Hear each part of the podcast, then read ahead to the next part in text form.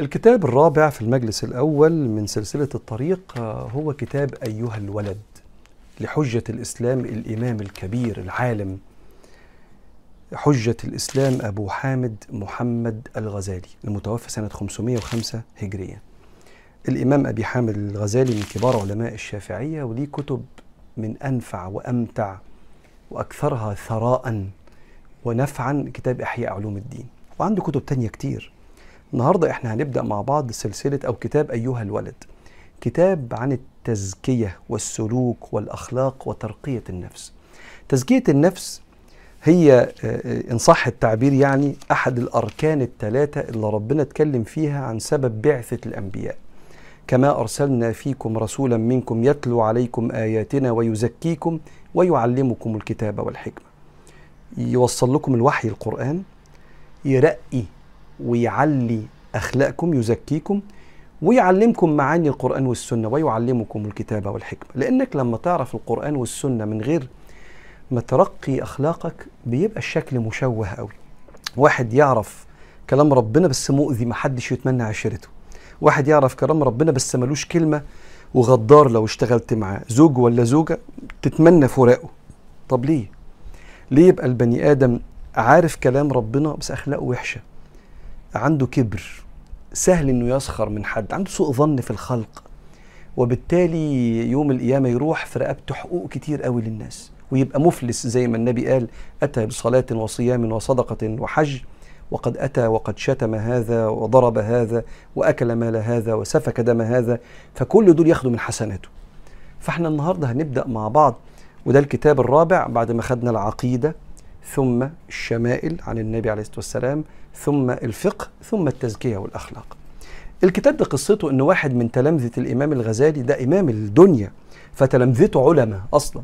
يقول له يا مولانا أنا عايزك تنصحني بعض النصايح أعيش بيها في حياتي وأنطلق في البلاد أعلم الناس. فكتب له رسالة فيها نصايح كده واتسجلت باسم أيها الولد لأن كل شوية يقول له أيها الولد بيكلمه بحب كأنه ابنه يعني. ونبدأ مع بعض هذه السلسلة الجميلة أو الكتاب الجميل. قال الإمام اعلم أيها الولد المحب أطال الله تعالى بقاءك بطاعته وسلك بك سبيل أحبائه أن منشور النصيحة يكتب من معدن الرسالة عليه السلام. إن كان قد بلغك منه نصيحة فأي حاجة لك في نصيحتي؟ وإن لم يبلغك منه فقل لي ماذا حصلت في هذه السنين الماضية. يقول له يا ابني يا حبيبي يا اللي أنا عارف إن أنت بتحبني.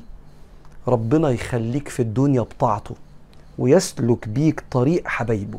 بدأ النصيحة لتلميذه وابنه بالدعاء ليه. كأنه بيعلمه إيه؟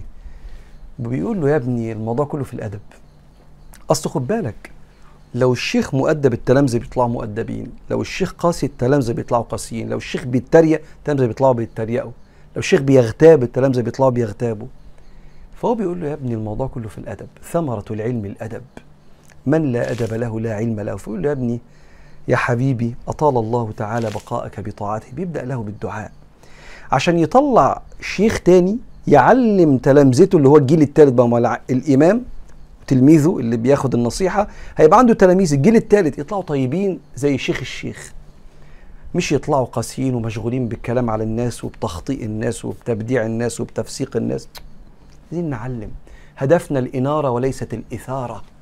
فكان يقول له كده أطال الله تعالى بقاءك بطاعته وسلك بك سبيل أحبائه. يا رب ربنا ياخد ياخد بإيديك زي ما بياخد بإيد حبايبه. فعشان بعد كده يطلع هو كمان يعامل الولاد بنفس الطريقة. قال اعلم أن منشور النصيحة يكتب من معدن الرسالة عليه السلام. معدن الرسالة أصل الرسالة. سيدنا النبي عليه الصلاة والسلام الموضوع كله. ما هو القرآن تفسيره في حياة النبي وكلام النبي السنة اللي بتشرح القرآن وبتفصل القرآن. فالموضوع كله في النبي عليه الصلاة والسلام. فبيقول أنت بتسألني على النصيحة؟ الموضوع عند النبي عليه الصلاة والسلام. ودايما تبقى عارف كده أي طريق مش ماشي ورا النبي ما يوصلش لربنا. أي طريق مش على سنة النبي ما يوصلش لربنا بس إحنا بنعرف تفسير القرآن وسنة النبي من العلماء. ما بنخشش على القرآن والسنة كده بفهمنا. محتاجين العلماء يشرحوا لنا. فيقول لك القرآن والسنة بفهم علماء وسلف الأمة. أيوه. عشان كده؟ دايما دول اللي بيفصلوا ما بيننا في فهمنا للقرآن والسنة. فبيقول له يا ابني أنت بتقول لي عايز نصيحة؟ النصيحة تيجي من أصل الرسالة معدن الرسالة عليه الصلاة والسلام. إن كان قد بلغك منه نصيحة فأي حاجة لك في نصيحتي؟ يا ابني أنت لو درست سنة النبي عليه الصلاة والسلام مش هتحتاج لي. أنا هموت في يوم من الأيام. فخليك مع النبي. خليك مع النبي إزاي العلماء فهموا كلام النبي عليه الصلاة والسلام. فبيقول له يا ابني لو عايز تتعلق اتعلق بالنبي. هتروح للنبي هيعلقك بربنا سبحانه وتعالى. فاتباع السنة هو أساس كل طريق. واتباع كلام ربنا أساس كل طريق. عشان كده بيقول له يا ابني عايز نصيحة امشي ورا النبي عليه الصلاة والسلام. فلو بلغك منه النصيحة مش هتحتاج لي. وإن لم يبلغك منه ولو ما تعرفش عن النبي عليه الصلاة والسلام أمال كنت بتعمل إيه في السنين اللي فاتت؟ فبيقولوا كده وإن لم يبلغك منه فقل لي ماذا حصلت في السنين الماضية. ثم قال أيها الولد من جملة ما نصح به رسول الله صلى الله عليه وسلم أمته قال علامة إعراض الله تعالى عن العبد اشتغاله بما لا يعنيه. وإن امرأ ذهبت ساعة من عمره في غير ما خلق له لجدير أن تطول عليه حسرته. بيقول له يا ابني أول نصيحة أو تاني نصيحة بعد اتباع النبي عايز تعرف أنت قريب ولا بعيد؟ بص يومك مشغول في مسماك الوظيفي عبد ولا مشغول في حاجة ربنا ما خلقكش ليها؟ اعتبر يا ابني نفسك موظف في شركة تشتغل في قسم التسويق. هو انت ليه واقف على المكنة اللي بتطلع قماش؟ ده مش شغلك. انت مكانك في قسم التسويق. آه أصل أنا واقف على المكنة بساعد العمال. طلبت منك؟ لا يبقى تقعد في مكانك اعمل وظيفتك عشان العمال دول لما يعرفوا يطلعوا القماش ده تعرف انت تسوق ليه. فانت لو ما عملتش وظيفتك دول هيشتغلوا والشغل هيتركن. اعمل وظيفتك. تخيل بقى لو الموظف بتاع التسويق لا بيشتغل في التسويق ولا بيشتغل حتى مع العمال مش أي حاجة خالص. قاعد بيعمل إيه؟ بيلعب ببجي ولا بيلعب كاندي كراش ولا قاعد نايم في الشغل وعايز يقبض آخر الشهر. لا اللي بيلعب ما يطلبش إنه يقبض مع الناس اللي هتاخد مكافآت آخر الشهر. لأنه اشتغل فيما لا يعنيه وكان سيدنا النبي يقول كده عليه الصلاة والسلام من حسن إسلام المرء تركه ما لا يعنيه ما لا يعنيه من شؤون البشر والتسلط يعني الحكم على نواياهم. ما لا يعنيه من أشياء ما اتخلقش عشانها. ما لا يعنيه من أقدار الله سبحانه وتعالى قدرها. يبقى عنده حسن ظن في ربنا. تخافش من مستقبلك. اطمن أنت في إيد أمينة في عند الرزاق سبحانه وتعالى. اترك ما لا يعنيك. فبيقول له إيه يا ابني؟ علامة إعراض الله تعالى عن العبد اشتغاله بما لا يعنيه ما تهريش قلبك وتضيع طاقتك. وتتعب نفسك وأعصابك فيما لم تخلق له. فيضيع العمر وتروح لربنا ميزانك خفيف. وإن امرأ ذهبت ساعة من عمره في غير ما خلق له لجدير جدير. يعني أولى. يعني شكله هيحصل له كده. لجدير أن تطول عليه حسرته. كأنه بيقول له يا ابني الله يكرمك. عايز تسمع مني نصيحة؟ ركز فيما أقامك الله فيه.